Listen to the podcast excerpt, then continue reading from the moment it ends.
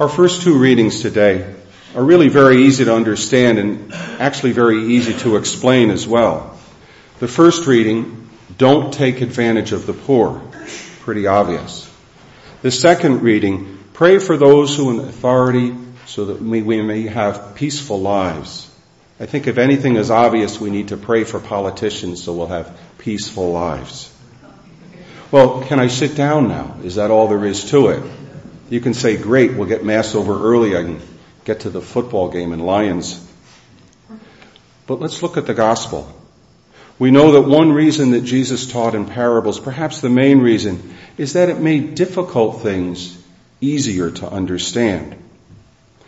But this one seems to have Jesus praising dishonesty. And we just know that that can't be true. That can't be right. We know that the scriptures cannot contradict themselves, and we especially know that Jesus Christ, the Son of God, can neither contradict himself nor lead us astray.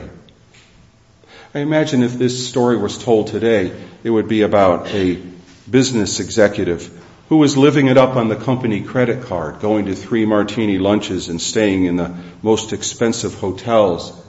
Or maybe nowadays it'd be about a town clerk who was caught with their hand in the till. Just look at the news. No town clerks here, right, today? Okay. Not you, if you're here.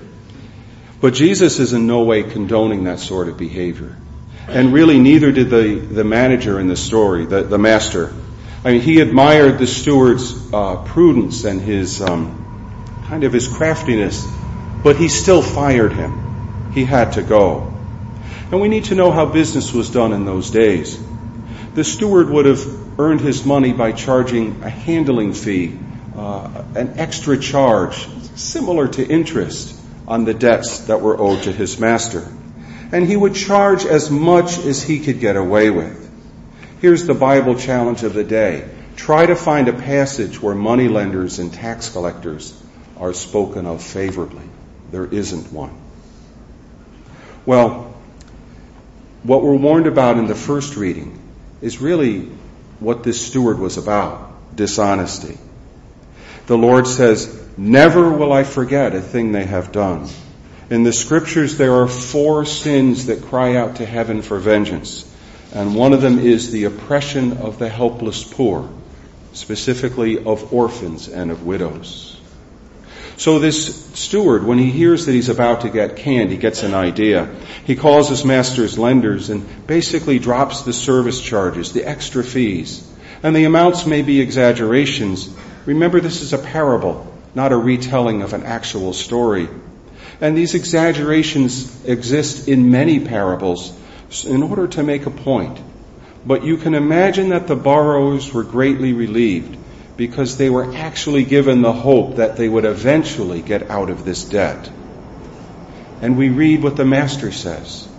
The master commended that dishonest servant for acting prudently, because there was no skin off his teeth, and I suspect that the master would have done the same thing. You know, thieves tend to like and admire each other. I used to see that all the time in the prison.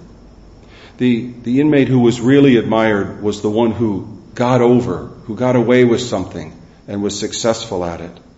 And saddest of all were those times, they were not often, but they did happen, when the loyalty of my own men in the congregation was more to the gang than it would be to the faith. Now, we can't say that the Catholic men should behave like a gang, resorting to extortion and to violence. But they could emulate their loyalty, their unity, and their acceptance of each other. Likewise, Jesus is not saying we should be like the steward, but that we should admire the virtue of prudence that he had. The children of this world, the Lord says, are more prudent in dealing with their own generation than are the children of light. And he goes on to admonish us to be responsible in our use of material things, really to keep them in their place, to keep them in perspective. The person who is trustworthy in very small matters, Jesus says, is also trustworthy in great ones. If you are not trustworthy with dishonest wealth, how will you be trusted with real wealth? Now, this hits close to home. How often do we look at our financial life as it being in a separate category from our religious or spiritual life? And Jesus says it cannot be that way. He's saying that if we are not honest with our money, how could we be trusted with the things of the Spirit? When he says, I tell you, make friends for yourself with dishonest wealth, so that when it fails, you will be welcomed into eternal dwelling. He's saying that we cannot expect to say, hey, this is my money that I earned and that I deserved, and this is my religion over here. Because our wealth will fail us. We must be good and honest stewards in this life if we expect to be welcomed in the next. We must serve God, not money, for our wealth will fail us, but God will not. And we can say this even more strongly. Everything will fail us. Our money, our bodies, and our minds. But only God will not fail us. Jesus encourages us to manage our financial affairs well by putting them in their proper place. We could say that Jesus is reminding us that things, money, is to be used but not loved, and that God himself and his people are to be loved and not used. Well, does it shock you then to hear that generally speaking, the people who are wealthy are less generous than those who are not?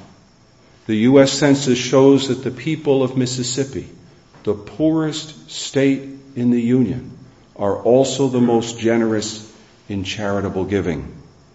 And the cheapest people, Massachusetts, not New York, a very rich state. Well, why? Jesus tells us the reason. Where your treasure is, there your heart will be also. What is my treasure? What is in my heart? Do I try to serve both God and Mammon? Am I a good and prudent servant of God's gifts to me? You know, most of us here, for most of us, our ancestors came over to this country on a dangerous transatlantic voyage, often in the steerage of a boat. My great-grandmother came over from Ireland as an indentured servant, indentured to a man in Ohio. Her parents were survivors of the Great Hunger, what's usually called the potato famine. But she had to escape from her master when he told her he would not allow her to attend Sunday Mass. You see, she was a servant who would not serve her master because she chose to serve a greater one. Many of our ancestors lived in crowded tenements. A great-grandmother on the other side was in the tenements of New York City, and they would have clotheslines strung between the buildings. And one day she was hanging the clothes out on the line and fell out the window to her death, leaving her husband and my little grandfather at the time and his older brother.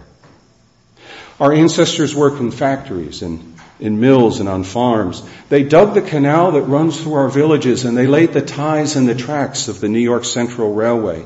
But they were poor, and in their poverty, they built churches. They built a Catholic school system unequaled in the world. They built hospitals and universities. They sent their sons off to be priests, their daughters to be nuns, and they married and they had large families. Let them be our parable. Let them be our parable. Let them be our parable. Where your treasure is, there your heart will be also, because you cannot serve both God and Mammon. It's not easy to be a good and faithful servant, but this is what Jesus calls us to be. And we know this, our worldly goods will someday fail us, but God will not.